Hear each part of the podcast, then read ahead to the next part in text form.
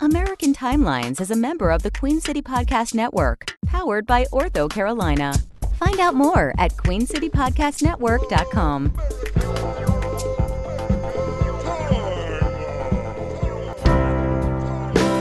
So now I'm obsessed with time. Come on, tell me about the time. Had it all in my head tonight.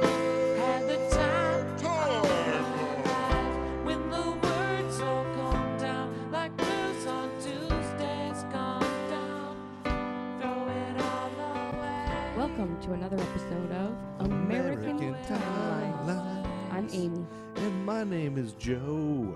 And The same name as coffee. Because coffee does your body good, you know what I'm saying? It, it perks you up. I'm just like a cup of Joe. I get you Okay. excited. I, I'm sugary and sweet. I'm brown okay, and I'm sticky. all right. And this is, and I, I make stains all over your car when you Okay. spill me. and uh, we're getting a little too personal now. Oh, This is the podcast that brings you all the crazy, nostalgic, interesting things all from of them. the past, All and we those do it year things. by year. And because back back in the day there wasn't the internet to go viral so we're bringing you the viral hits of the 70s yes, we are. the and things we are in a new that would year have gone tonight. viral We're going to talk about 1978. we're already in 1978 y'all Yes. And so, what's the first event? that's it you don't have any other descriptions for our podcast Wait, no, we don't need to have 20 minutes of what the podcast is about every Uh, time. charlie is a new listener he just found us at random He'll figure it out. and he's listening and he's like oh what the hell is this He'll figure it who out. are these idiots Uh, We gave a very concise description. I think Although we're he's good. saying, boy, they have sexy voices, but who are these idiots? Who are these sexy voiced idiots? I think he's saying, what the fuck is passes for entertainment these days? And then he's saying, "Boy, I really let my pubes go. Yeah. It's then he time to says trim that. those." He might say that. You don't know. Hello, new listeners. Welcome, new listeners. Um, it may be time to trim your pubes and turn off the podcast, or it might be time to just listen to podcasts. Your pubes might be in Hello, good Queen shape. City Podcast Network. Queen City Podcast Network hasn't kicked us out yet. Find out more at queencitypodcastnetwork.com. All right, starting at the beginning of the year of 1978, yeah. as I do, I have several things. It seems like I have more. Maybe I half-assed this year, but it seems like I have more things that I couldn't find dates for, and I, I'm giving up sooner rather than Yes. struggle and struggle and look for them. I'm just like you know, uh, who cares? Yeah. Wh- who cares Here's when? some things in 1978. It just kind of gives That's you a fine. snapshot. I think that's fine. Well, let me I don't drink think this delicious I don't think any New England IPA. Shh. I don't think anybody's gonna, you know, miss that. My biggest fear is that somebody's gonna be like, "Ha, you idiot! I did a quick Google search, and on the seventh thing I found, it happened on this date." You Nobody, dumbass. nobody's gonna do that. So, so usually when I go over these things, it just gives you kind of a feel of 1978 of of what the year was. And I'm just going to start right now and just say, I this year kind of sucks. I think. really? Yeah, there's.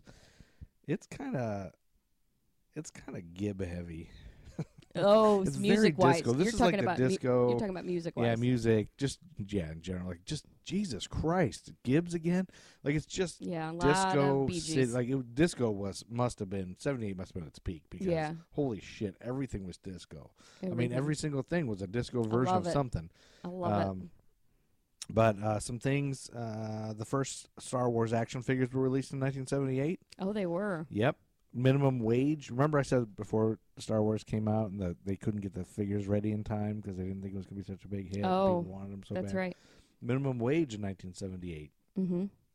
$2.65 Oh God. an hour Wow, isn't that crazy that is crazy. I make two sixty five an hour. I'm doing pretty good. If you made five bucks an hour, you were doing You were pretty good. Doing pretty damn good. That's crazy. That is 1978 was the peak year for vinyl sales, okay. the largest year, and then it kind of Records. went down from there. Yep.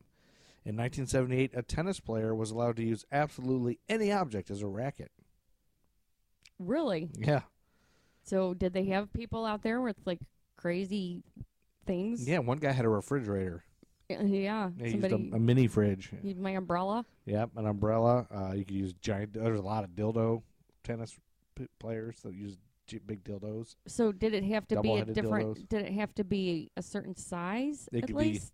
I don't. I didn't really look it up, but I'm assuming it could be any size. So you could bring like a It um could be a fishing net. like a fingernail file. You could bring a fingernail file, popsicle stick, uh, tweezers, a, fing- a hangnail. Could be your tennis racket, Or you could bring something giant that Or you could bring something giant like a Like a uh, t- parachute a, uh, a Cadillac, parachute on a a stick. piano. Um, in 1978, uh, Glenn Glenn Burke was the first Major League Baseball player to come out as gay to teammates and team owners during his professional career.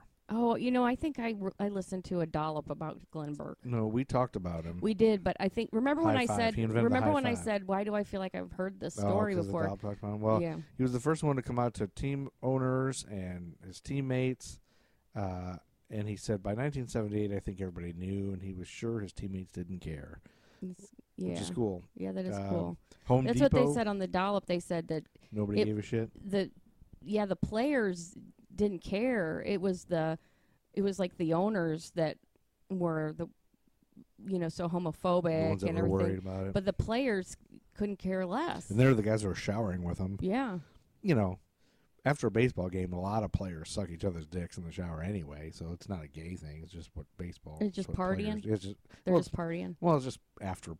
It's like team Just partying. team camaraderie. Sometimes Dude, I was partying. just partying. Yeah, you could say that, but you know, every every sports game ends and people sucking each other's dicks in the shower. That's not gay. It's Oh, just okay. what they do after the games, I think. Well, that Um, could be as yeah. far as much as I know. Yeah, it's it's true. Home Depot was founded in Atlanta, Georgia in 1978. Okay. The Maryland state legislator considered a bill that would have made it illegal to play the song Short People on the radio What? in 1978. Why? Uh, there was a cons- uh, uh, Congress or uh, a, an elected official who really didn't like that song. he was really he was, What? he was a real short guy. I can't These remember his short name. I had people his got name no- right no now. It's- reason to live. yeah, It's- his last name was uh, D- Isaiah Dixon. I think his name was. He was real short and he hated that, so he wanted to make it illegal, and it didn't pass. let's hope unfortunately. not. Uh, That's pretty funny though. yeah, Superman was supposed to go public, uh, go to public domain in 2014, but a bill was passed that made everything copyrighted before 78 will now have 95 years of copyright protection. So oh, Is that boring? Is that dumb? You know how like this year, this year there's supposed to be a bunch of stuff that's now in the public domain. Oh because really?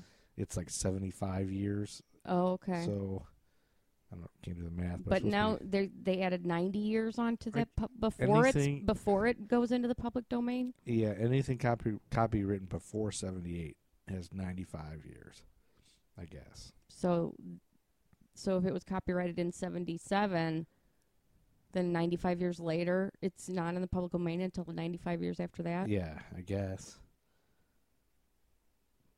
I don't That whole thing I don't confuses me. get it. Anytime people talk about that, Yeah. I'm like, what now? yeah. Uh, in Yukon, Canada, Mhm. uh, sometime in 1978, a bulldozer uncovered buried reels of nitrate film during excavation of a landfill. Mm. About 500 old films dating from 1910 to 1921 were recovered. oh. The treasure trove includes long lost newsreels of World War One and many long lost silent movies. Any pornos? And probably some pornos. There probably was. Think about all of the films. Oh, yeah. There probably was. Nothing like old. There had to be at least a couple. Yeah, those 1920s porns. Everybody had giant beavers. Yeah, they did. Uh, according to the Weather Channel online, hmm um, they, uh, the National Weather Service started using boys and girls' names for storms Oh. instead of just women. So from 1953 on, it was only women, women's names. I wonder who thought that. Do you know why? You want Why? to know why? Yeah. For many years, hurricanes and other cro- tropical storms bore only girls' names because it was an era of political correct uh, when political correctness had never been heard of.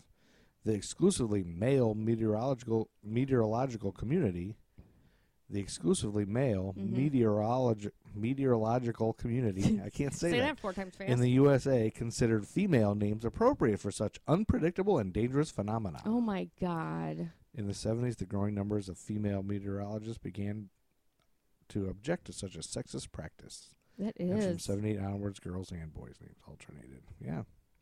Isn't that crazy? That is crazy. I wonder who's the first person to come up with the idea of just naming them. Yeah, I don't know what they did before. And they right? don't name any other. They don't name them Hurricane Blizzard. Seventy-eight. They don't name.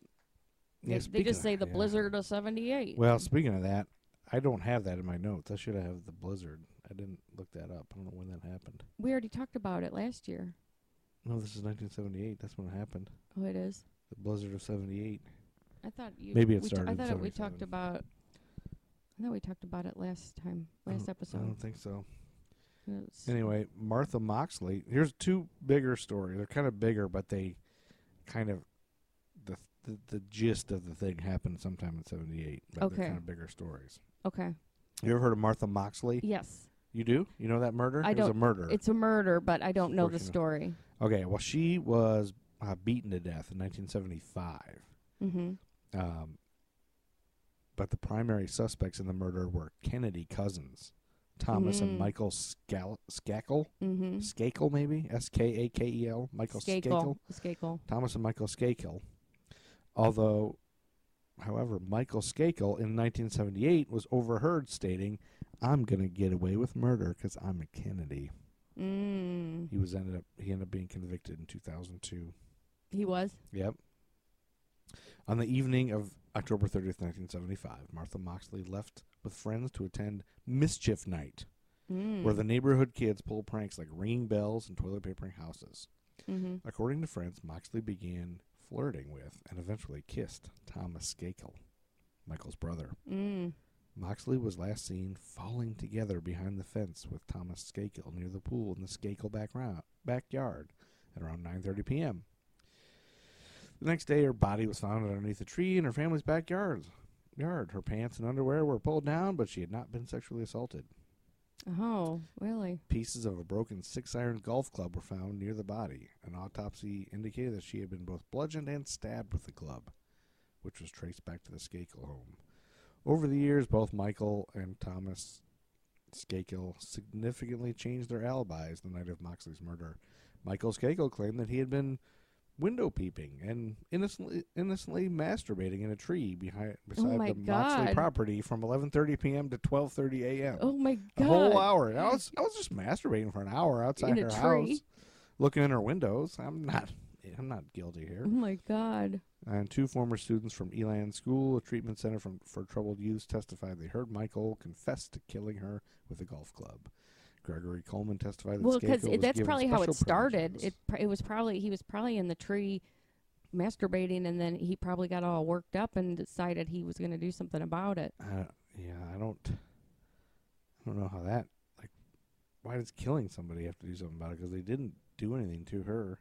Yeah, but some people get off on killing people. That's they're Oh, I know psychopaths. somebody who does. You. No, I'm talking about the act of killing people. Well, it this our story's not over yet. You haven't yet murdered me, but I'm pretty sure that's how it's going to end. I what I was listening to um, my favorite murder and Conan O'Brien was on Uh-huh. as a guest. He was? Yeah, the whole episode. Huh. And he's obsessed with murder. Like he he's like I love murder so much that I either want to murder somebody or be murdered. Conan O'Brien. Yeah. he like he said uh, my my wife bought me a like a doorstop for uh my birthday and instead of engraving something like real sweet like you know to Conan love you or whatever she just put the word murder on it. he loves murder. so she loves murder. Well, it makes sense for him to be on a podcast because he's got his own podcast now that's really good. Yeah. Um, anyway, uh, Gregory Coleman testified that Skakel was given special privileges, saying Skakel bragged, I'm going to get away with murder. I'm a Kennedy. That was sometime in 1978 he said that. Okay. Now, the other big old story involves Hillary Clinton in 1978. While she only made $25,000 a year, she invested $1,000 in cattle futures. Have you ever heard of this? No. So she invested $1,000 in cattle futures. Ten months later, when she closed her account, it was worth $99,541. Oh wow. A 10,000% return on her initial investment. Wow. One analysis performed by Auburn University and published in the Journal of Economics and Finance claimed to find that the odds of return as large as Clinton obtained during the period in question were about 1 in 31 trillion. Oh, And so this is Did- one of the things that people point yeah, to. that they, you know, when she started running for office, they Mhm. started uncovering all this stuff and like crooked Hillary, and this is what she did, and so it all kind of goes.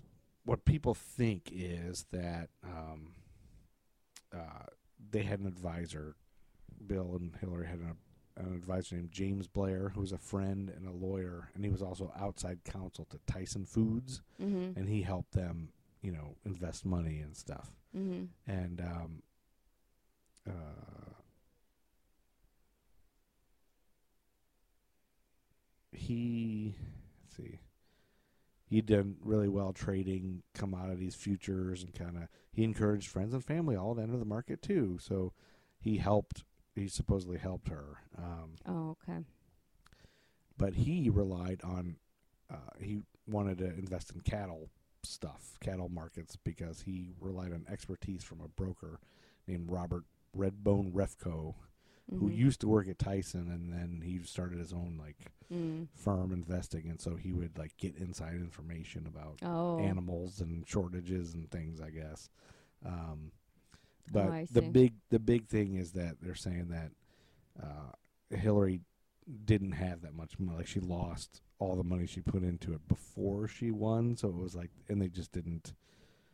She lo- They what? just like she only put a thousand dollars in, and so she lost. She was down like way more than that right away, but they just didn't collect it from her and just let her stay in the market, I guess, until she Oh. won, kind of thing. So more than more than saying she crookedly did something, they just didn't. uh They like didn't. um They kind of gave her money to play Oh, with, kind of thing. And So yeah. it wasn't really her money, and they were kind of like looking the other way with stuff like that, I guess.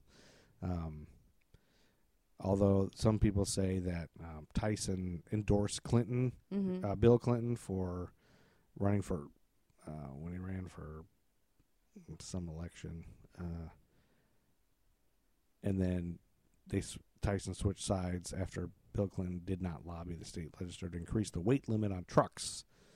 Um, that's what they wanted. They wanted him to lobby for increasing weight limit on trucks for chicken Oh. shipping or whatever. I don't know. yeah. So anyway, it just gets into a murky like, yeah, they were bought and paid. So it probably was a thing where Bill Clinton was paid off to Yeah. do something for chicken, chicken companies or something. Well, they're. I mean, they're politicians. yeah, they're They're all crooked. Everybody's crooked, except for Except for who? um, Trump. no Ted Stevens, the one who said the internet is a series of tubes. No, I don't know, Oh. maybe he is too. Joe Biden can't be right. Maybe he is. Yeah, they all are. Um, okay, and I think that covers all the things that I didn't really have a date for. Okay. Um, but as you remember, we started off, we left 1977 Mm-hmm. with the number one song from the Bee Gees. Mm-hmm. Remember that song? How deep is Yes. your love? How deep is your? That was the number one song Mhm. heading into the year. Um, and then on January 14th, 1978, Yes. uh, this is a stupid story. Kurt Godel. Mm-hmm. I hope that's how you say it. What does the umlaut mean over an O? I don't know. G O D E L with an umlaut. See, Uh, Motley Crue has it, so Godel maybe. Motley Crue has a. I don't think Motley Crue put it there. They be- don't know what but I don't- umlauts mean. yeah. No, I think they just They're- put it there. it looks cool, man. Yes, I don't think they were like, well, it's the, that's the technical pronunciation that they use. I guess they didn't think some idiot like me would be like, hmm, Motley Crue does this. So I'm gonna help. he was, So that must That be was the a guide short for O my- sound. Please, that was a guide for my pronunciation. anyway, uh, Kurt Godel, a mathematician, a logician, Mm-hmm. Mm. and a philosopher, hmm often compared to Aristotle, was so afraid of being poisoned hmm he would only eat food his wife cooked. But th- this is a guy that lived in the seventies. Yeah. And people compared him to Aristotle. Uh huh. He was like uh, supposedly a genius mathematician, but he Okay. was quirky. So he was, for some reason, he was afraid he was going to be poisoned. So he'd only eat food his wife cooked. Oh, Okay. okay. So his wife had to be hospitalized for six months Oh, towards the end of 77. So he refused to eat, and he died of starvation in You're 1978 kidding. on January 14th. He died. no way. Yeah, because his wife was in the hospital. She wa- couldn't cook. So he killed himself at the end of it all. Well, And he was scared. He was scared somebody's going to she kill killed him. him. She killed And him. then he killed himself at the She end. killed him by not getting off her ass in the hospital and cook for him. Oh my No, I'm just kidding. god. But you know, What the like, why hell? wouldn't he just learn to cook for himself? Like he's so smart, he can't cook for himself. No, I know. Well, there's so many why can't he? Why can't, you know, there's so many questions Well, that of come course, up. it was 78. It's women's work. Yeah, well, that's true. Yeah, like, what? You wouldn't eat your own food? Like you didn't trust himself to cook? Well, n- not only that, I mean, he, he Or ended men- up maybe men- dying. if maybe he was men so were not scared of being possible. poisoned, he was he would be die he would die if he was poisoned, but he ended up dying because he wouldn't eat. Like, What he wouldn't eat because his wife wasn't cooking. I mean, it's that's just Like why did she have to cook it? Like why can't? Yeah, why can't he? Mm-hmm. Was it illegal for men to cook in the 70s? Maybe? Probably. Yeah, you're probably right. Um, That would explain it. well, he published two, his two incompleteness theorems in 1931 when he was 25 years old. Okay. one year after finishing his doctorate at the University of Vienna. The first incompleteness theorem states that for any self consistent recursive axiomatic system powerful enough to describe the arithmetic of the natural numbers, um, for example, piano arith- This arithmetic, is awful. there are true I have propositions no about idea the nat- what you're saying. naturals that cannot be proved from the axioms. To prove this theorem, he developed a technique now known as Gödel numbering, which codes formal expressions as natural numbers, you know. We didn't need to Um, know any. He of also this. showed that neither the axiom of choice nor the continuum hypothesis can be disproved from the accepted axioms of, you know, set theory, assuming these axioms are consistent. I know what natural numbers are. You do. The Mhm. former result opened the door for mathematicians to assume the axiom of choice in their proofs. You see, he also made uh, you're cutting important this whole con- thing out. Luckily, I'm not just reading this. I'm just saying this off the top of my head. He also made important Mhm. contributions to proof theory by clarifying the connections between classical logic, know why you're- intuitionistic logic, and modal logic. I don't know why you're going. I was just trying to clarify why he's famous for I you. don't know why you're even bothering. Is, is it maybe because I love you? This is the worst podcast ever. It, it is. Yep. I'll cut that out. But then on um, on January 14th, Yeah. we got a new number one song. January 14th, 1978. A group called Player. Have you ever heard of them? I've heard this song, but I didn't know who sang it. Do you know what the song's called? Mm, uh, no. Baby Come Back. Oh yeah. I I couldn't place the chorus. It's a song Baby, by, come back. by American rock band Player. It was released in late 1977 as the lead single from their 1977 self titled debut album.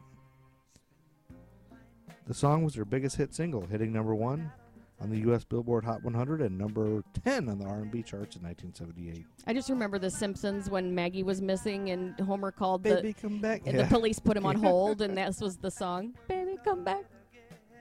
Yep. All right. You love it? Wait. Come back. There we go. There you Just go. had to- This is 70s. Yes, it's so 70s. But this is not Everything disco, about though. you. No, that one's not. Baby, come back. Yep. Yeah, that's so pretty that's cool. um, that was the number one song, all the way until February thirteenth, nineteen seventy-eight. Okay. And then on Sunday, January fifteenth, Super Bowl Sunday. Okay. It was Super Bowl twelve. The cost of a Super Bowl ad was one hundred and sixty-two thousand dollars. Didn't even make me guess. The Cowboys defeated the Broncos 27 to 10 to win their second Super Bowl. The game was played on January 15, 1978 at the Louisiana Superdome in New Orleans. This was the first time that the Super Bowl was played in a domed stadium and the first time that the game was played in prime time in the Eastern United States. Mm-hmm. Dallas's defense dominated the game forcing 8 turnovers. Okay. The national anthem was sung by Baby, come back. Nope. No. Oh, not by baby come back it was it was sung by you know here's a hint okay. she's from northeast louisiana university That doesn't give me any hints. phyllis kelly I, How was I gonna guess some- that? Some lady, I don't know. I thought you were a big Phyllis Kelly fan. I mean, what in the Uh, hell? Harvey Martin and Randy White were both um, the defensive. They were the MVPs, yeah. and uh, my family was huge Dallas Cowboy fans. We actually even had an electric football game that had Denver Broncos and Dallas Cowboys, and we all hated Denver Broncos. We were like, Denver sucks. Dallas dominated Denver. Dallas is the best. We all love Dallas. All right. I have something on that date as well. Oh, on the same day as the Super Bowl? Yes, but um, I'm gonna give you a little, an, a little info before we get to the date. You are? Yes, You're going to give me some info. I'm gonna give you some info. So You're going to drop some knowledge on my ass? yes, during the spring and summer of 1974, Yeah. police in the Pacific Northwest were in a panic. Oh, poor police. Women at colleges across Wait, Washington. let me guess. Uh, donuts and mustaches were outlawed, so they were nervous. And they were panicked. sad. Women in, at colleges across Washington and Oregon were disappearing at a rate of about one a month, and police had few leads as to who was behind it. women were disappearing. Yes. In six months, six women had been Aliens. kidnapped, and several other women had reported attempts to lure them away from a crowded beach at Lake Sam- Sama- Samamish. Hmm, I prob- nah. Yeah, I don't think I got that one. Sound like you got it wrong. How about you spell it for us all, for Bef- the listeners? Before two women, No. Janice Ann Ott and Denise Marie Naslin, did in fact disappear from that location. Janice, who? Aunt Janice Ann Ott. OTT. Mm-hmm. You down with OTT? We All right. know uh, someone named Sarah Ott. Yes, we do. So the only description police had was that these women were approached by an attractive young man w- with an, his arm in a sling who tried to draw them toward his brown Volkswagen Beetle. He Hmm. identified himself as Ted. Uh, His name was Ted, and he had a Yes. brown Volkswagen Beetle, but he was great looking and with an arm and a sling. yes. Um, y- you know, I don't, I don't recall ever seeing a brown Volkswagen Beetle. That doesn't seem like a popular color for those.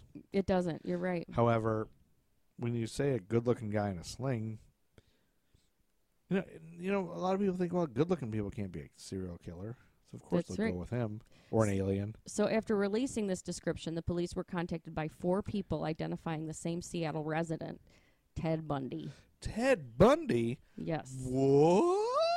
These- That's famous. In fact, it's actually timely Yeah. because on Netflix there is a Ted Bundy special. a Ted Bundy special right now where I guess I haven't watched it yet, but he apparently Are you going to watch it? I think I might after this well it depends on how this episode goes. Yeah, I know. If you make this interesting to me, this is your chance to get me to Okay. watch a murder show on Netflix All with right. you. Uh, but apparently from what I hear, Mm-hmm. the people are Mhm. saying this is like him talking about the murders in his own words, like interviews with Oh, yeah, him. he had a h- big interview ab- before his execution. oh, he was executed? Great. You just ruined the Well, story well. for me.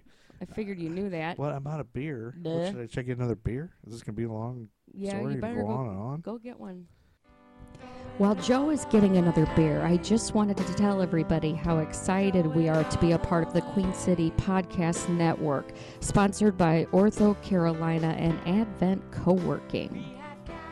So that New England IPA that I just finished was from Epic Brewing. It was called Drama Juice. It was pretty good. It wasn't as great as I expected. Somebody told me that's a great place. Now I'm drinking a Founders Trigo. It's a hoppy wheat lager. I got it in Ohio when we were there. 'cause I don't think we can get it here in North Kakalaka. Our dog Stella is nice and snuggled up. She's ready to hear a story about murders. Okay. Was after Sure. releasing the description, the police were contacted by four people identifying the same Seattle resident, Oh. Ted Bundy. Oh, I see. So when they yeah, that's right. So a guy with a beautiful guy with a broken arm. Despite these warnings, the police dismissed Bundy as a suspect. Really? thinking it unlikely that a clean cut law student with no adult criminal record could be the perpetrator. Even though he has a brown Volkswagen Beetle and he's got a broken arm and he's gorgeous. The- These types of judgments benefited Bundy numerous times throughout his murderous career, which It's you know, that's the thing. Good looking people get away with everything. he saw him kill at least 30 victims across at least seven states for the better part of the 1970s. Man. But you know, there's usually good looking people aren't murderers, right? Most of these mur- I mean you're obsessed with murderers and killers. Most of them aren't great looking, right? Yeah, I guess you're right. I mean, most of them are pretty creepy looking. So you just look at him like, God, look at that guy. He's a creepy murderer. I mean, part of it though, you know what th- they did. Like, if you didn't know that was a murderer, they they I don't think they'd all look as creepy as they do, knowing that they're murderers. But like, this guy looks gorgeous. Like you're probably in love with him because the only thing I'm missing. I mean, I'm great looking, but I don't have the murder. you kind of look like Ted Bundy a little bit. oh, I do. That's what you should tell people if you want to really compliment Tell 'em them. what murderer they look like. No, just tell them they look like Ted Bundy. you look like Ted Bundy. you Man, know, you're a you- good looking guy. You, You, look like you Ted kinda Bundy. look like Ted Bundy. Yeah. I usually tell people they look like King Kong Bundy. Yeah, that's a that's a good compliment too. He's a pro wrestler that was not attractive. So, um, Ted Bundy was born in Vermont, across the country from the Pacific Northwest, where he would commit his first murders. Really? His mother was Eleanor Louise Cowell, and his father was unknown. Oh, there you go. That's it. That's the problem. To avoid a scandal, he was raised by his grandmother and abusive grandfather as their as their child, and believed his mother was his sister. Oh, I see. To avoid scandal, Who was the other have them person be that we raised by a guy that's going to beat the shit out of them. who were, who was the other person There's that no we talked scandal there. about who who Had was that happen? Yeah. Oh God, one of your murderers. No, Uh, there was somebody that y- that you were talking about because then I said Ted Bundy and Jack Nicholson both had that same thing happen. You think somebody I know It was a celebrity, that was raised by his? or it He was thought his somebody you mom were was his talking sister? about, and yeah, I can't w- remember now. Damn, I think it was. Oh, I think we thought it was my grandmother. Remember, because my aunt is like oh, 18 i talked to my grandma again at christmas my aunt was born when my grandmother was 18 I- maybe that's what we were talking or about. 17 so so i thought "Well, what if maybe maybe my aunt is really my grandma's daughter and they just pretended Right? to save face for the family pretended that she was her sister But that doesn't make any sense. but my grandma always says oh i raised her my mom didn't do anything i basically Right. raised Anyway, her so that- maybe this that is would fascinating. be no anyway All right. Um. Nobody wants to know about that. nope. Um. I wonder, Aunt Kath, if you listen to my podcast, call in and let us know if you think Betty is really your mom. Okay. So his grandfather was a tyrannical bully and a bigot who hated blacks, Italians, Catholics, and Jews. Jesus. Well, there you go. Done. Yep. That's why. Bundy's grandfather beat his wife and the family dog and swung neighborhood cats by their tails. You know what? You know what? I take that back. Swung neighborhood cats by their tails. What the fuck? You know, this is the problem. Why aren't people just stopping this kind of stuff? I know. You see somebody like that, just just everybody gang up and get rid of them. Like just throw them Do something because Yeah, that's not. 'cause A, that's terrible. So I, I was gonna say, like, of course he had no chance because there you go. I mean, that was his dad. But my dad's dad hmm did the same kind of stuff, And your and dad. he never murdered anybody. yeah, that's true. My dad was great looking, but he his dad shot his dog. yeah. in my front- dad's dad shot his dog in front of him for jumping up on on uh, guests. My God, You know, that's that's crazy. awful. Um. people in that era did stuff like that. So. Maybe there's Um, more crazy, unchecked crazy. I don't know. Anyway, so sorry. he sometimes spoke aloud to unseen presences as well. Ted or the The dad? Oh, grandfather. The grandfather? Yeah. At least. Or the grandfather. so at it's not least his once dad. he flew into a violent rage when the question of Bundy's paternity was raised. Hmm. Bundy described his grandmother as a timid, obedient woman who periodically underwent electroconvulsive therapy for depression, Oh, that's not good either. and she feared to leave the house toward the end of her life. Mm. Bundy occasionally exhibited disturbing behavior even at that early age. Julia recalled awaking one day from a nap to find herself surrounded by knives from the Cowell kitchen. Her three year old nephew was standing by the bed smiling. That was him? Yep. His grandfather would regularly beat him weird. and then his mother, causing her to run away with her son to live with cousins in Tacoma, Washington when Bundy was five years old. Wait, who ran away? His mother, His actual mother? yeah, it, with him. Oh, she took him. Yeah, to but Get sh- him away. yeah, and they but ran away to where? to um, Tacoma, Washington That's how we went across the country. when he was five. But the damage is already done. She's getting beat up. So Like there, Grand- the, his grandfather. when she was there, she met and married hospital cook Johnny Bundy, who formally adopted the young Ted Bundy to give him his last Oh, name. That's where he got the name. Johnny Bundy, hospital cook. Everybody loves hospital cooks. Yep. Hospital food's delicious. I don't know if you ever eaten at a hospital, But is, man, it's that food tasty. is so good. It is. It's, I only eat at hospitals. I guess for seconds. Me too. I, I f- Sometimes we take we do takeout at, ho- at the hospital. yeah, I only Call eat them at up and hospitals. say, yeah. we, we're getting to pick up some food tonight. I look over hospital rosters to try to find somebody I know and visit them, You just so I eat their can food. eat. And I'm gonna just eat real quick, and then I'll be right back up to see you. so Love Oh, hospital food. Bun- Bundy disliked his stepfather and would describe him to a later girlfriend disparagingly, saying he wasn't very bright and didn't make much money. Oh, poor guy. Bundy had different recollections of Tacoma when he spoke to his biographers. When he talked to uh, two of them, he described how he roamed his neighborhood picking through trash barrels in search of pictures of naked women. Well, What as do you- you do. And then when he spoke to Polly Nelson, another um, one of them, he Polly explained how he perused detective magazines, crime novels, and true crime documentaries for stories that involved sexual violence, particularly when the stories were illustrated with pictures of dead or maimed bodies. Huh. Little else is known for sure about the remainder of Bundy's childhood, because he gave conflicting accounts of his early years to different biographers. But the picture that can be gleaned is one of an ordinary life with a current of dark fantasies flowing underneath it. Well, you know, I r- recall as a kid, I Mhm. found my mom's book, uh, "Women, Our Bodies, Ourselves." Oh boy. It's a famous book, right? Yeah. That was awesome for me. I like bet. that really, I loved all. There was a lot of boobs and vaginas in there. Yeah, I'm sure. It was that was my favorite book. I'm that sure my there was mom owned. close-ups of it. Oh, there's all kinds of vagina and boob pictures. It was great. I love that book. That I'm was the sure you best. did. Why are That we was- talking about it? Well, because you know he was looking for pictures Yeah. of well dead people's bodies or murder or Mhm. violence. I was just looking. You know, you're a kid. You want to see some naked ladies, and All right. man, our bodies ourselves. That's a great book. Though he described himself as a loner who would stalk the seedy streets at night looking to spy on women, many people wh- who remember Bundy from high school describe him as reasonably well known and well liked. Everybody liked that guy. Ted Bundy Good looking. graduated high school in 1965, after which Okay. he enrolled in the nearby University of Pu- Puget Sound before transferring to the University of Washington to study Chinese. I always wondered how to say Puget Sound. I think that's right. I think that's how it Probably. is.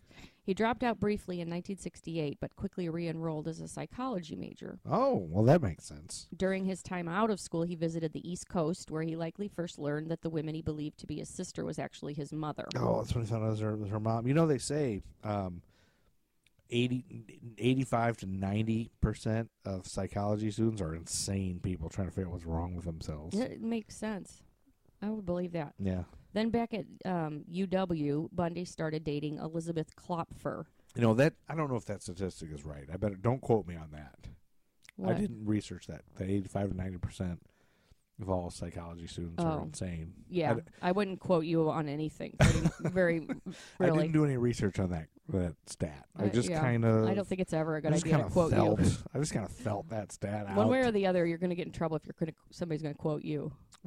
Wait a minute now. Now I'm starting to feel insulted. All right, so back at the college, he Sorry. started dating Elizabeth Klopfer. Right, af- right after he found out who his mom was. Yes, and she was a divorcee from Utah who worked as a secretary at the School of Medicine on campus. Okay, that's not a bad get. Later, Klopfer was one of four people who would report Bundy to police as a suspect in the Pacific Northwest murders. Oh, I guess it was kind of a bad get. She turned Also- you in, brother. Also among those four people was former Seattle police officer Ann Rule, who met Bundy at around the same time while they were both working at Ew. Seattle's Suicide Hotline Crisis Center. He worked there, Yes. so he was helping people. Yeah. Now, if a serial killer is working in a suicide hotline, is he just like answer the phone like, "I want to kill myself"? Yeah, do it. Do it. Do, Do it. it. Yeah, Do really. it. I'll help you. Well, and Anne Rule would later write like this book called The Stranger Beside Me, and it's like in true crime. It's one of like the biggest books. Oh, really? She's Because she a- wrote about she's a dating. Yeah, she famous- dated the guy, right? No, she was just really good friends with him. Oh, I thought you said she was dating him. no, she Oh. worked alongside of him, Worked alongside, dated. and you gotta get the potatoes out of your ears. And Well, she, but Uh, she I'm not wrote this really, book. just- so I'm just like half listening. Then in I'm 1973, listening for jokes. I know you are. Sorry. In, in 1973, Bundy was accepted into the University of Puget Sound Wait, Law School. Wait, wait, you didn't finish her book. You said she was real. f- Her she's real well known for her book, Yes, it- her book is real popular. and you've read it. I didn't read. No, I haven't read it. She she You um haven't read it. You haven't done the math. No, sorry. she. I assumed you would love that book. Well, it's not. I can't get it from the library, and you got to pay for it from Amazon, and I just don't feel like paying for it. But you- would you? Or would it be like a good gift that a, a, a lover could get you?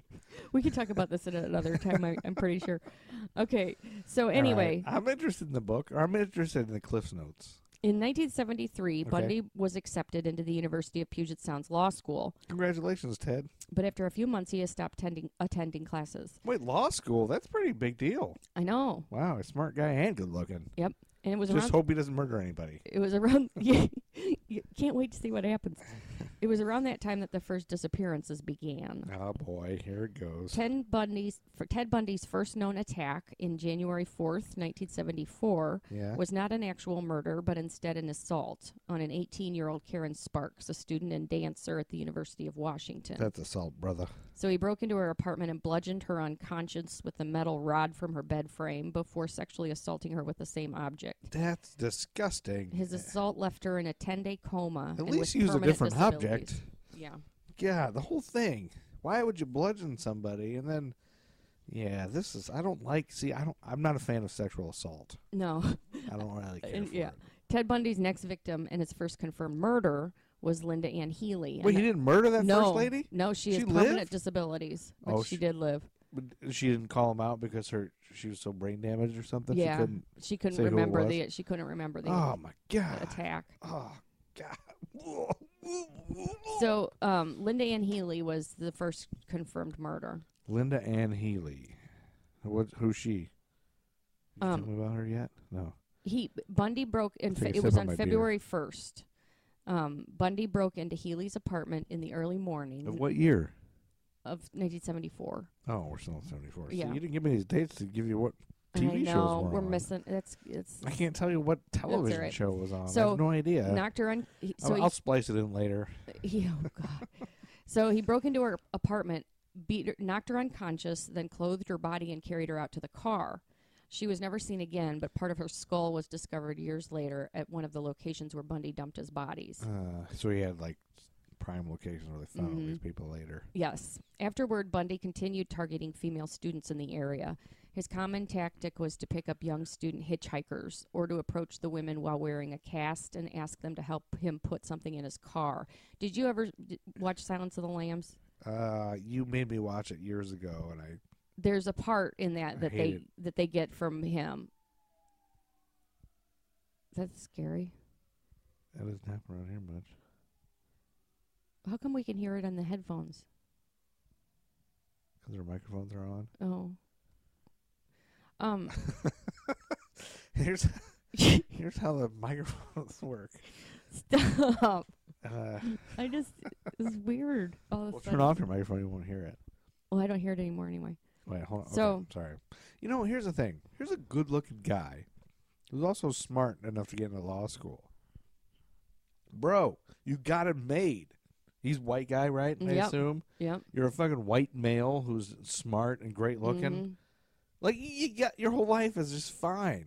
Mhm. Right. All you got to do is not murder anybody. That's all you gotta do. That's all you all got you gotta to do. do. And he fucked that up. And he murdered everyone. Yeah, he murdered everyone. Black people must be like, what the fuck I know. is wrong with murder these people? Because the serial killers are Because they have everything. they're against- usually white guys. Yeah, they're and they have everything. Like, Yeah. Well, maybe not all, but this guy particularly was great looking Yeah. and smart. Yep. Like you can coast if you're a good looking, smart guy. Yeah. Well, and he's a sociopath, which a lot of really I mean, I guess his successful grandfather beat the shit. a lot of really successful, good looking, smart people are sociopaths and they and they don't ever kill anybody. They just are millionaires. yeah. So You'd have to be to be a millionaire. CEOs. I think. I think to be a millionaire and not just spend it on, you know, He-Man figures. you All have to right. be. So Oh. he broke into Healy's apartment. Um, Okay. All right, Jane I already Healy. did that. Then afterward, he continued targeting. Okay, I already said that. But, um, Sorry, I, I get a I get us off track sometimes. okay, so he would I'm he would drinking. um, approach women with a cast on and ask Yeah. them to help him put something in his car. Mhm. That's a smart. Tactic. Then he would bludgeon them unconscious Ah. before binding, raping, and killing them, and finally dumping their bodies in a remote location in the woods. You know, it's all bad, but I think the raping Wait, part well, bothers me the most. Buckle up. Bundy Ugh. would then often revisit these sites to have sex with their decaying corpses. like, what is the in some What is the what is what is the attraction there? Like, why would you? in some cases, Bundy would decapitate his victims and keep their skulls in his apartment, often sleeping with them. Uh, wow, she, uh, God, what? He's, I think he's worse than Jeffrey Dahmer. Wait a minute, she's sleeping with their heads. Remember that couple that was sleeping with Yes, their head, and they were yeah. like- the Put it lady in the put makeup shower. makeup on it, and then Yeah. he fuck it in the shower. yeah, I bet he'd be good friends with Ted Bundy. I think so. Oh my gosh, Um, this is gross. Why do people like this? I don't get it.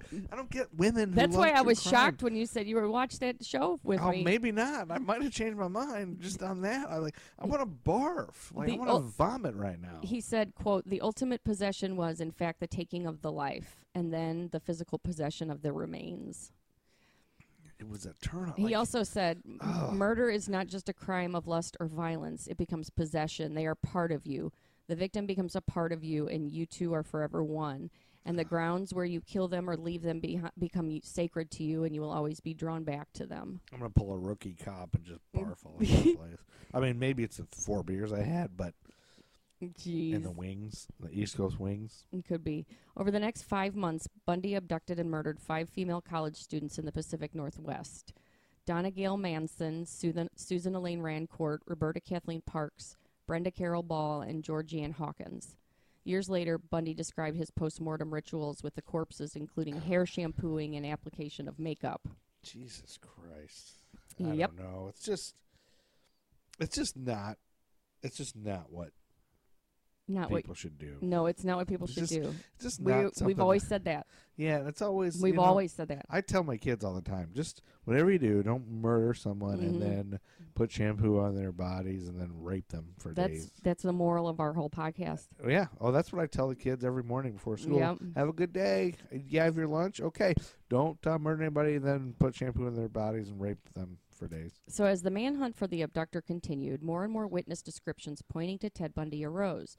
But as some of his bodies were being discovered in the woods, Bundy was accepted at law school in Utah They're like, and moved to Salt "Hey, Lake City. It's that great looking guy with the broken arm and the brown Volkswagen. It's that guy. It's like, no, it can't be him. That guy's great looking. No, that's what it's, that's what we're saying. It's the great looking guy. No, it can't be him. He's great looking. So, he, That's what we're saying. And then So- he moved to Utah. so then he moves to Utah, and there, there he continues to rape and murder young women, including a hitchhiker in Idaho and four teenage girls in Utah. I'm surprised he wouldn't just start all over and just not do it anymore. Well, he kind of, he kind of tried a couple times To just to like, stop. okay, now I'm going to stop. Like, yeah, no way like with there it. was one where he he gra- he grabbed a girl and he um he he thought he was just gonna he- rape her and let her go, Uh-huh. but he accidentally strangled her to death. Jeez. is what he said. That's kind of how I am with Twinkies. I'm like, yeah, I'm going to stop eating Twinkies, Yeah, and then I just You- then you unwrap it and rape then I and just strangle like, a Twinkie. No, like sometimes I think I'm just gonna sniff it and I'm not gonna eat it, and then I'm like, I eat it instead. I hope I accidentally ate that another Twinkie. Oh, I accidentally ate my seventh Twinkie.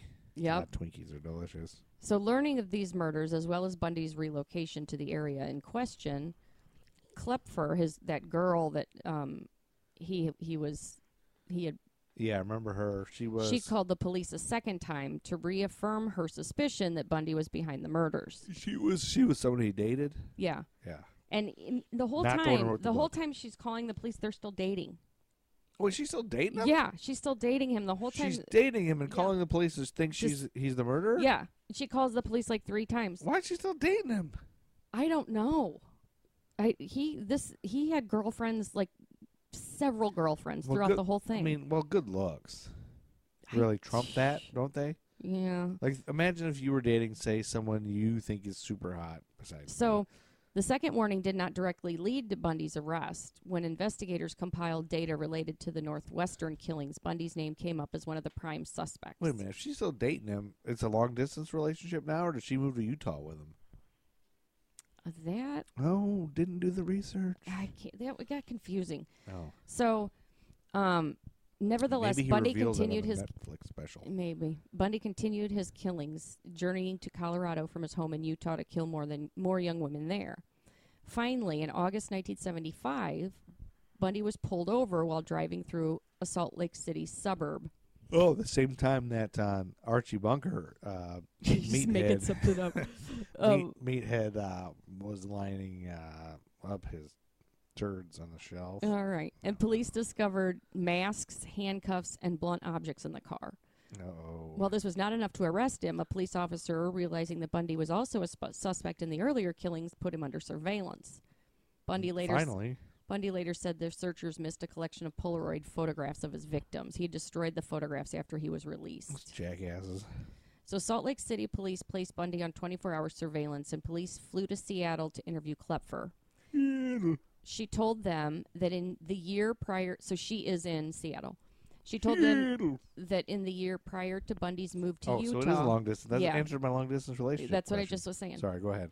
She told stop. Sorry, Seattle. Sorry. She's told them that in the year prior to Bundy's move to Utah, she had discovered objects that she couldn't understand in her house and in Bundy's apartment. These Like items what? included crutches, a Yeah. bag of plaster of Paris that he admitted stealing from a medical supply house, and a meat cleaver that was never used for cooking. Additional objects included surgical gloves, an oriental knife in a wooden case that he kept in his glove compartment, and a sack full of women's clothing.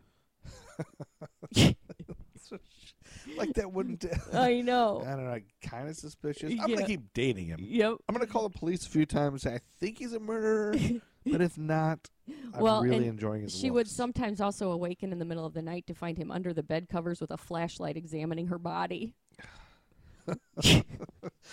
I don't think it's enough to break up with him, though. W- I Yeah. don't- I what if I'm think he's wrong? great. Yeah, What if he I'm might wrong? be fine. So What? in the- the uh, he sells his Beetle that he's been driving around town with, About time. and the office and the officers Well- find it. I would say whoever bought that is like gold. Yeah, and the police find find the Beetle. They track it down. Then they discover hair matching three of his victims is in the Beetle. Oh boy. So with that evidence, they put him in a lineup where he was identified by one of the women who had he had at- attempted to abduct. Oh boy. He was It's convicted. the great looking guy with a broken arm. well, and this one girl, he got her in the he pulled her into the car Yeah. and he tried to snap the handcuffs on her wrist, but somehow in the struggle he snapped both handcuffs on the same wrist and she opened the car door and got out and got away. And can you imagine Both the handcuffs on. Yeah, but can you imagine being that person and like realizing that you got away from Ted Bundy? That person. Do we know who that is? I don't know. She It- should write a book. No, she. Yeah. If I was her, I'd be writing that book right now, right here. And I'd So- be making some money. He um. So the officers they found okay they put him in a line. He was convicted of kidnapping and assault and sent to prison while police attempted to build further murder cases against him. However, this was not the end of Ted Bundy's murders. What? He was soon able to, for the first of two times in his life, escape from custody. Are you fucking kidding me? In the first instance in 1977, he escaped from the law library at the courthouse in Aspen, Colorado. So he he was his We guess he jumped out a Serving- window. he was serving as his own lawyer Okay. and you don't have to wear handcuffs or shackles if you're if you're um, serving, as his your own law- Why doesn't lawyer. everybody just And serve as so their own he lawyer? he said he had been in the library to study a case and there was a, a window and he jumped down two stories and sprained his ankle Yeah. and That's worth got it to get away. Yep. Where'd he go Um, now? He was soon recaptured nearby after six days of being on the run. Holy crap! Can you imagine those six days? Yeah. Shit, Ted Bundy somewhere. Oh, yeah. He ran up into the mountains and he broke into a cabin and stole a bunch of shit. Oh, and then he, man. w- you he know, didn't kill anybody though. he didn't kill anybody Or uh, did on he? that, not during that time. His next escape would have far worse consequences, though. All right. Six months after his first escape, he escaped again, this time via a crawl space in the ceiling he created with a saw. So he created a, like a one foot um, ceiling s- hole in the ceiling Right. And Where he- at the jail? at the jail. And he had, he lost 35 pounds so he could fit into it. And he did all these practice things where at night he would crawl around in the ceiling. And some of the other inmates told the guards that they heard something in the ceiling, and the guards just totally dismissed it. yeah. and so he finally, he, that's how he got out. Uh, you know, I'm not surprised. You know, judging my information on guards from uh, the WWF's Big Boss Man, uh, he was a prison guard wrestler, And uh, you Oh, Jesus. know, y- I can see how they would just ignore him because Big Boss Man, you know, he wouldn't really listen to a prisoner that much. He'd be All too right. busy. So Sing he about doing so he hard escapes time. again, and he goes down to Florida. Should- You want me to talk about Big Boss Man's? tag I team don't want to partner, hear about Akeem, any the more African about Big Dream? Boss Man. Okay. so he goes to Florida, okay. and there on January fifteenth, nineteen seventy-eight, two weeks after his escape, Oh wait, the same night as All in the Family was on, and it was a special Super Bowl episode where Archie's place is robbed. okay, That same night, yes, that same night, the same night as the Super Bowl. yes, This it's was the the same, Super this Bowl was was the happening. same night as the Super Bowl. Yeah. So he broke into a Chi Omega sorority house on the Florida State University campus. Oh, Florida State, y'all. Within the span of just 15 minutes, he sexually assaulted and killed Margaret Bowman and Lisa Levy and assaulted Kathy Kleiner and Karen Chandler, who both suffered horrific injuries. On the campus of Florida State University. Still on the run on February 8th, Bundy abducted 12 year old Kimberly Diane Leach from her middle school. year old and murdered from her. middle school. Florida State University is the uh, is the home is the uh, school that um, former WCW champion Ron Simmons went to. But he did that all that He in killed all those people. 15 minutes. And like, Wait. he- one was like a log, he used like a log Wait, wait, and wait. beat them with logs. Fifteen minutes. You can't kill that 15 many minutes. people in fifteen minutes. Yeah, he bludgeoned them all in 15 minutes. Where were they? All just asleep? Yeah, they were asleep. Oh. Yep. He broke into a dorm. They were in dorm rooms. They were in a That's sorority what you- house. Oh, a sorority house. Why was a twelve-year-old there? no, she that was was in in middle that, that was a week later. Oh, that was a week later. J- Ugh, Yeah. God. So um, then after a week goes by, he caught Right. he was caught by police who found physical evidence linking him He to killed the, that twelve-year-old crimes. too. yeah. Awful. So they catch him in a stolen car. Um and they In, in, in, Florida. and yeah, and the guy the trooper didn't realize at first that who he had. Yeah. But when he ca- when he arrested him, he said, "I wish you'd just killed me." That was what Bundy had said Ted to him. Bundy said that to him. Yeah, and then he didn't realize until he got that got him down there who he had. He's like, "Oh man, don't be so hard on yourself. It's just grand larceny. It's not going to be anything more than that." Oh, Yeah. oh shit! You're Ted Bundy. Yep. Throughout his ens- ensuing trial, Bundy sabotaged himself by ignoring the advice of his lawyers and taking charge of his own defense. Yeah. Even those associated with the defense would later reveal their true thoughts about Bundy. I would describe him as being as close to being like the devil as anyone I ever met, said defense, defense investigator Joseph Alloy. He was ultimately convicted and placed on death row at Florida's Ra- Rayford prison, where he suffered abuse from other prisoners, well deserved. including a gang rape by four men, some sources say. oh, and four also- dudes raped him. Yep. And also conceived a child with Carol Ann Boone, who he'd married while his trial was happening. Oh, one of those ladies. he who married loves- her he asked her to marry him in she was on the stand in the trial Yeah. and he was the defense lawyer he asked her to marry him and there's some law in florida that says that if you do that in a courtroom during a trial then you're automatically married She was a witness. she was a witness a character witness for him Oh. Just saying, he's a great guy. He's good. Look at him. He's good looking. He's got a broken arm. and so yeah she he she married and they had a child too so there's he has a child Conjugal somewhere visit. Conjugal visits. ted bundy has a child somewhere in this world Oh, was it King Kong Bundy? Bundy was finally executed by electric chair on January 24th, 1989. Oh, he was. Hundreds of people gathered outside the courthouse to celebrate his death. I thought he's still alive. For everything that he did to the girls the bludgeoning, the strangulation, humiliating their bodies, torturing them I feel that the electric chair is too good for him, said Eleanor Rose, the mother of vi- victim Denise yeah, that Maslin. dude should die from like nut punches. Like just punch him in the balls until he's dead. Though he confessed to many of his murders before his death, the complete victim count remains unknown. Meanwhile, Bundy denied certain killings, despite physical evidence tying him to the crimes. Ultimately, all of this has led to the victim count ranging between 30 and 40. However, many people he did kill, Ted Bundy remains one of the most infamous and terrifying serial killers in American history to this day, and perhaps the very definition of heartless evil. Yeah, man. Well, at least he got gang raped in prison. We can all take solace in that fact. And that's the story of Ted Bundy. That was really interesting. Um, I might be willing to watch a little bit of his interviews. on He- Netflix if that's still something Yeah. you're interested in. I don't know. You know I Um, would. Yeah, I, I just don't. I don't like rape and murder. Just not a fan. It's just that's the closest thing to a monster that is real. yeah, but why do you want that? We should I don't not want it. that. I don't want it. It's it's there whether I want it or not. It's a matter of just being fascinated by the fact that it's there, that it exists. Of course, I'd rather them not hap- it be a, a thing, but it's n- not within my power. But if it didn't exist, would you be like, oh, this sucks? Life no, sucks. no, Nobody raping and murdering anybody. Hmm, Boring. no. Well, I think you would. What? I don't know. I just don't like it. Just ugh. okay. Did you know that um, singer guitarist from Chicago Terry Kath loved guns? No. He did. By 1978, Kath was regularly carrying guns around and enjoyed shooting them. Around 5 p.m. on January 23rd, 1978, after a party at the home of roadie and band technician Don Johnson in Woodland Hills, Don Johnson really went places after Yeah, being Don- a yeah. roadie.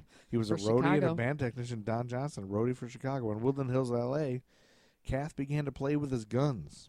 He spun his This does 38. not go well. He spun his 38 revolver on his finger, Yeah. put it put it to his temple, and pulled the trigger. oh The- my god. But the gun wasn't loaded. Johnson warned Kath several times to be careful.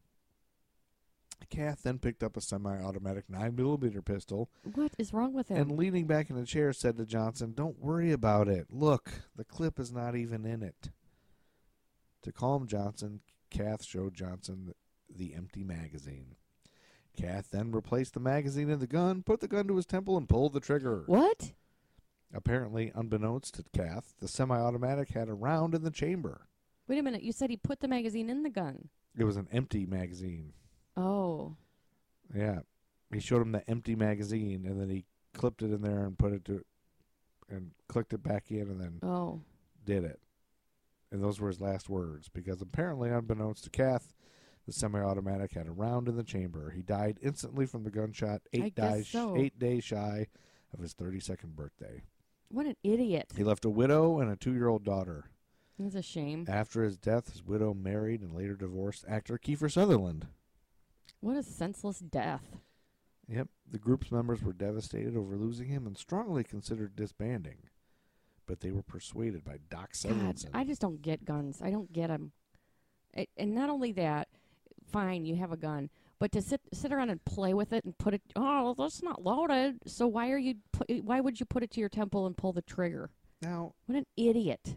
What a fucking idiot. I would argue, That's such a shame. I would argue, it's and the this kid same. grows up without a dad. It's the same type of thrill as liking murders. What?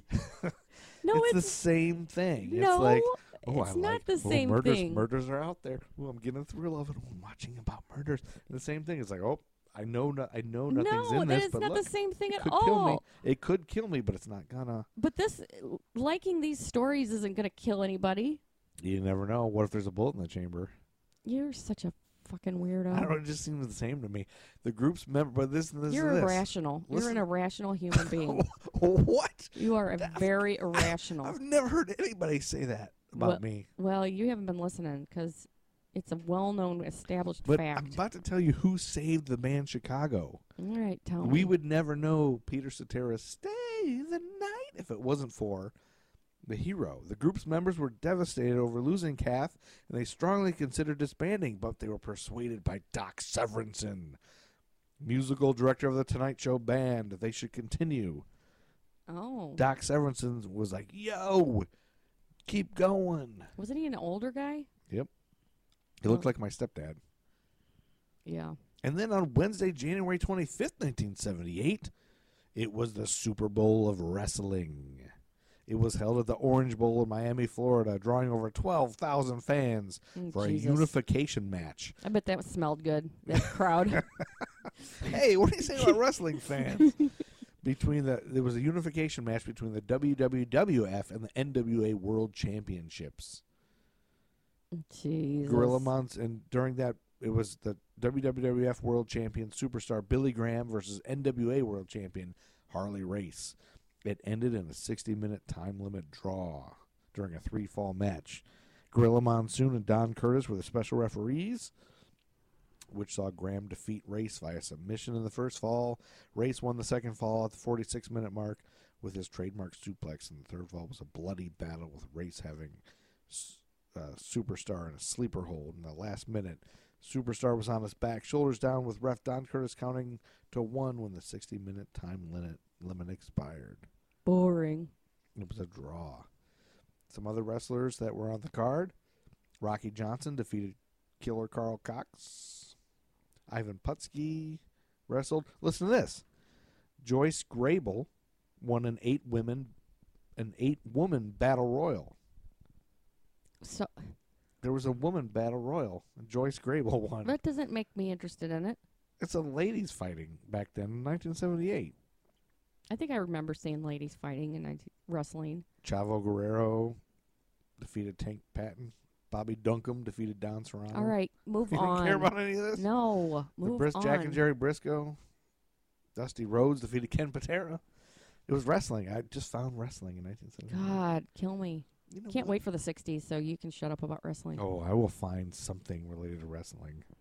Jeez. Whether it's if I have to find Greg the Hammer Valentine's great grandfather and great grandfather, if I have to do Greg the Hammer Valentine's ancestry.com just to just to work in wrestling, I no, we're will not do doing that. it. We're not. And Greg the Hammer Valentine's Please, great no. great great grandfather in 1910. Greg the Hammer Valentine is the greatest human that's ever lived. Saturday, February 4th. 19 oh, wait. Uh, Yeah, song. maybe. Saturday, Oh, February I love 4th, it. 1978. The Bee Gees take over the number one song with the CPR song. staying alive. You know why it's called the CPR song?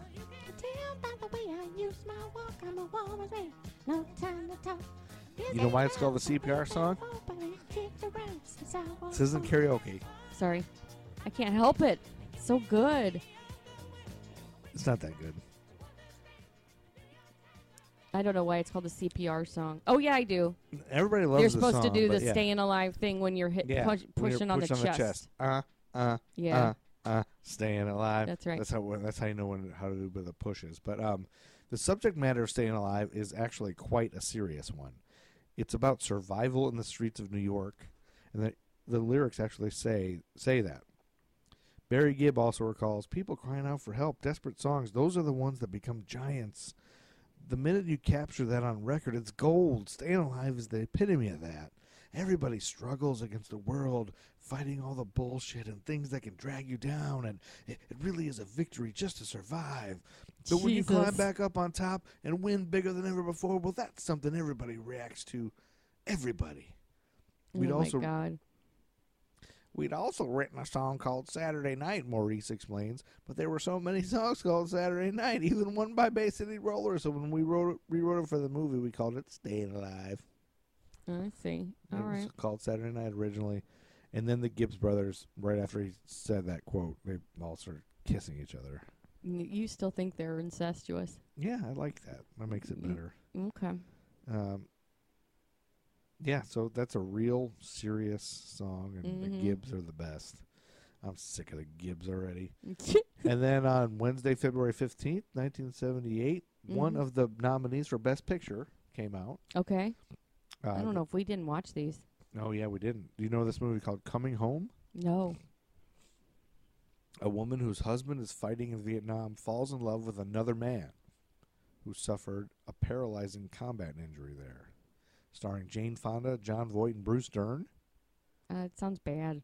one of the first films even partially dealing openly wait one of the first films partially dealing openly with the idea of sex between an able-bodied person and a disabled one Oh.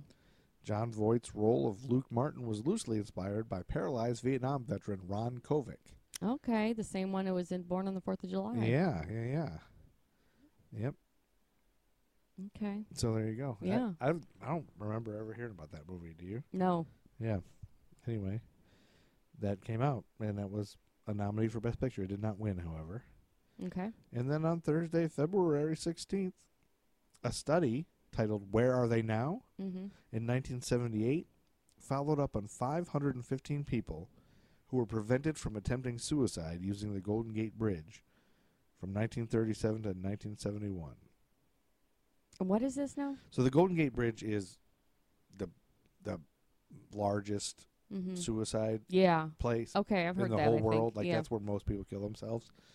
A study titled "Where Are They Now?" in 1978 followed up on 515 people who were prevented from attempting suicide. Like people stopped. them, yeah. uh, between 1937 and 71. So they want to follow up with those people and see Mhm. like, are they glad they didn't, or did Yeah. they die later, or did they commit suicide later? 90% were either alive Mm-hmm. or had died of natural causes, Oh. concluding that suicidal behavior is crisis oriented rather than inex- inexorable. Okay. Yeah, so I think they Yeah. were thinking like, are they just going to kill themselves a week later, or is it?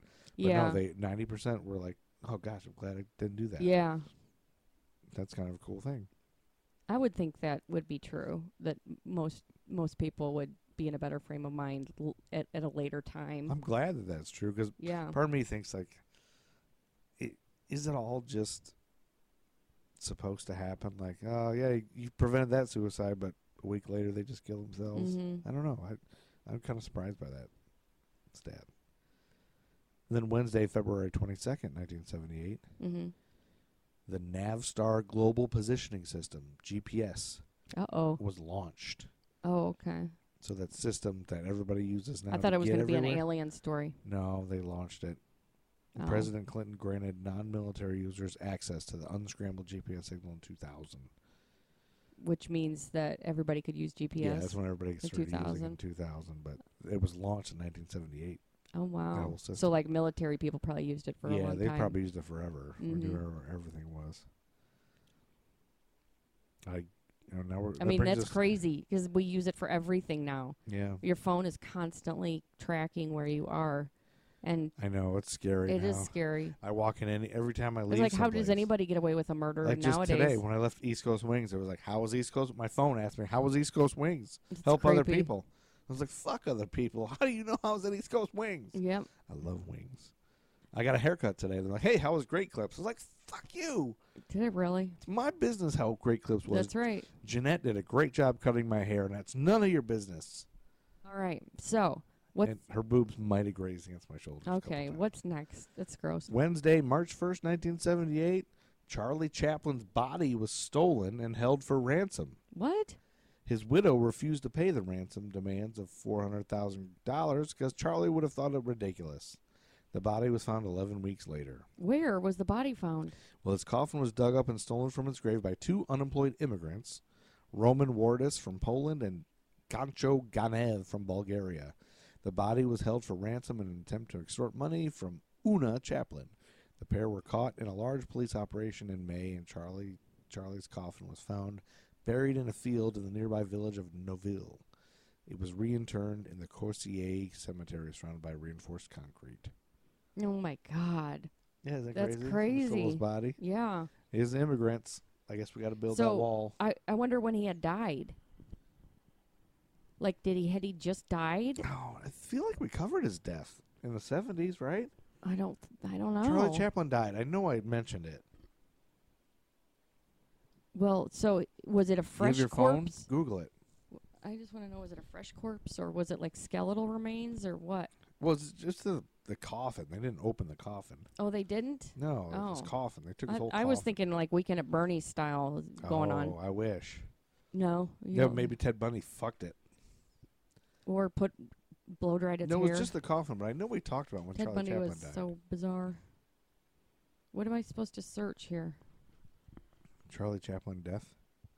Oh, I thought I was gonna search and see how old he was when they stole his body. No, you found out when he died. I can tell you, in 1978 they took his body. We don't have that oh, many years. that's true. Duh, Duh. duh.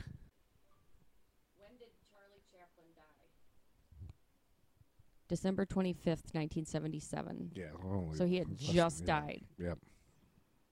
I thought we talked about that. All right. And then on Wednesday, March 1st, that same day, Mhm. the FBI set up something called Abdul Enterprises, LTD, and posed as Middle Eastern businessmen. They videotaped talks with government officials where they offered money in return for political favors to a fictional Middle Eastern businessman. Eleven U.S. government officials were out of a job after this bribery and conspiracy scandal. Oh wow! It was abscam. Have you ever heard of that? Isn't that don't they call that entrapment though? It was the FBI code name for the operation. Uh, Doesn't that sound like entrapment? I don't really understand the difference, so I don't really know. Like you, in, kind of entice somebody into committing a guess. crime. I, I don't know if that's I don't know. If you're willing to do that and you're a government official, then fuck you. Yeah. I know. And then on March, pretty obvious. Yeah. And then on March 4th, 1978, you got a new number one song by Andy Gibb. I don't know if I know this one.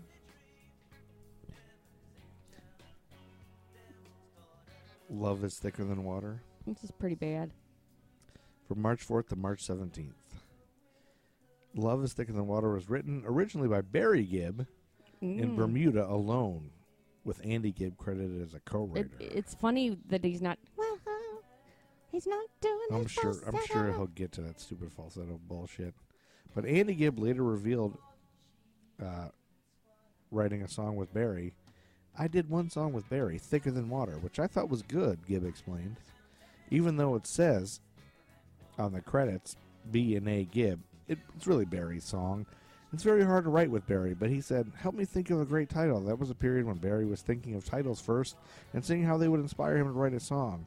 We were thinking of titles first and seeing how they would inspire him to write a song.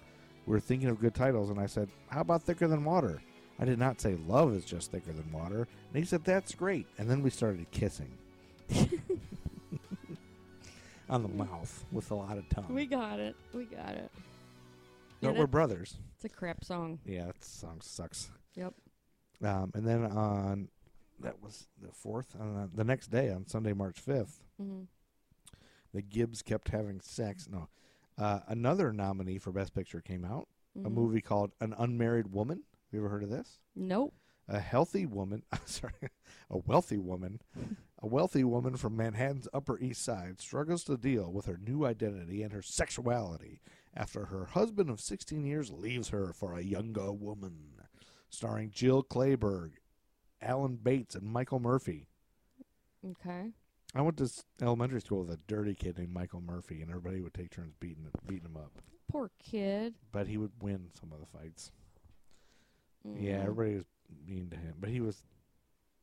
He was. He probably turned into a serial killer. He probably killed everybody, or, or he starred in movies. In a scene where, when several friends of Erica, Jill Claybar, are chatting in her bedroom, one of the women complains that there are no great actresses like Betty Davis and Katherine Hepburn anymore. Erica mentions Jane Fonda and Barbara Streisand, but her friend considers them not as good. The year this movie was released, Jane Fonda won an Academy Award for Best Actress, for which Jill Clayburgh was also nominated. Oh, boom. Boom, in your face. Yep. Your movie says I'm not good, but boom, I beat your ass out. Then on Saturday, March 18th, 1978, Oh, another BG. the Bee Gees again, another Bee Gee. Yep, like that's three in it. a row. It's just Bee Gees. Yep. It's just all Bee Gees. That's all anybody listened to. Yep. God. Night Fever. Yes. It's a song written and performed by the Bee Gees. It first appeared on the soundtrack to Saturday Night Fever on RSO Records.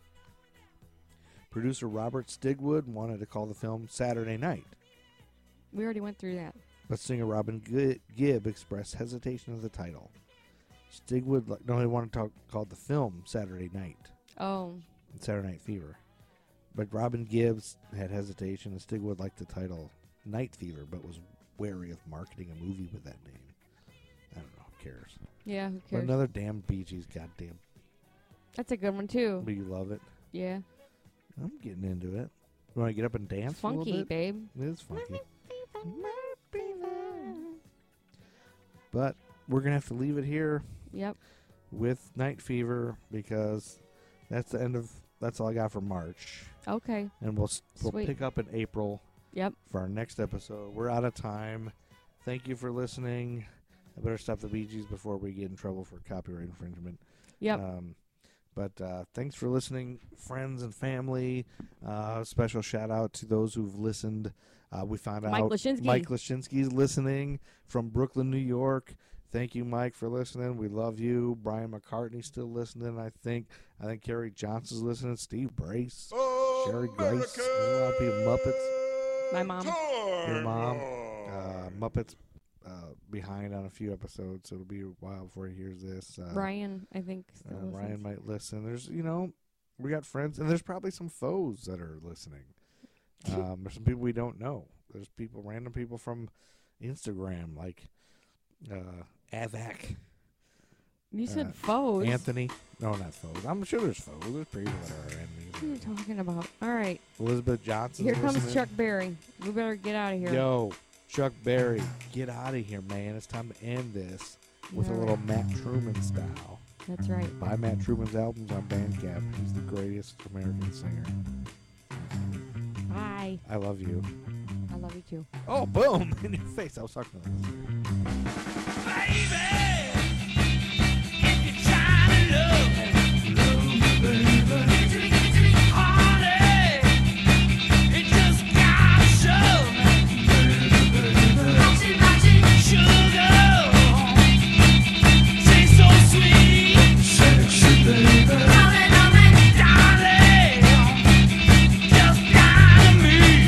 Baby. Down the way, get it, but you got it alive. Come a little closer, wanna steal your pride. You got to love me, I'm not lying. Love me, little baby, I'm not lying. She loves me, I'm not lying. You got to love me, love me, I'm not lying. American Time Lord. American Timelines is a member of the Queen City Podcast Network, powered by Ortho Carolina. Find out more at queencitypodcastnetwork.com.